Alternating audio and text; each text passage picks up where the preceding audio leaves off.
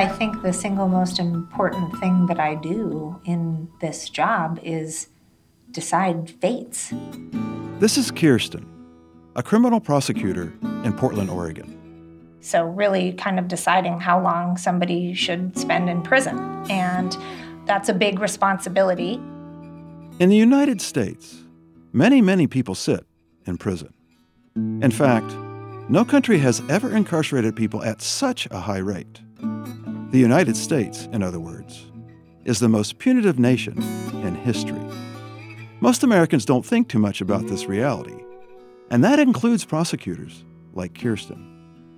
And that's a bit surprising, because it's prosecutors like her who ensure the criminal convictions that lead to our long prison sentences.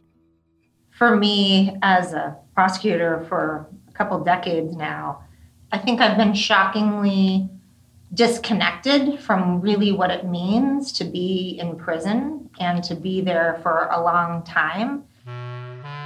So, what might happen if some prosecutors like Kirsten actually went to prison and talked with people serving long sentences? What might the two sides reveal to each other?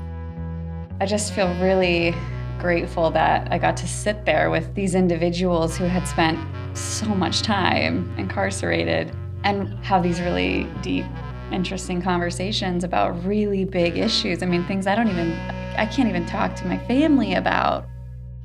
Those 5 district attorneys now know more about me than pretty much anyone else, which is a strange circumstance to arrive at, and one that I hadn't considered, even though I was determined to just, lay it all out there. So that was kind of cool.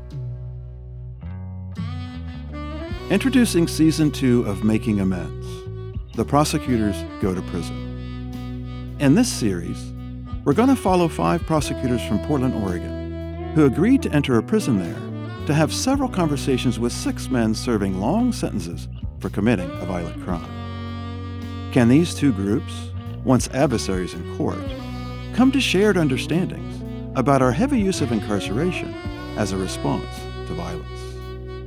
What can they learn from each other? And what can we learn from listening in? Coming soon and available wherever you get your podcasts.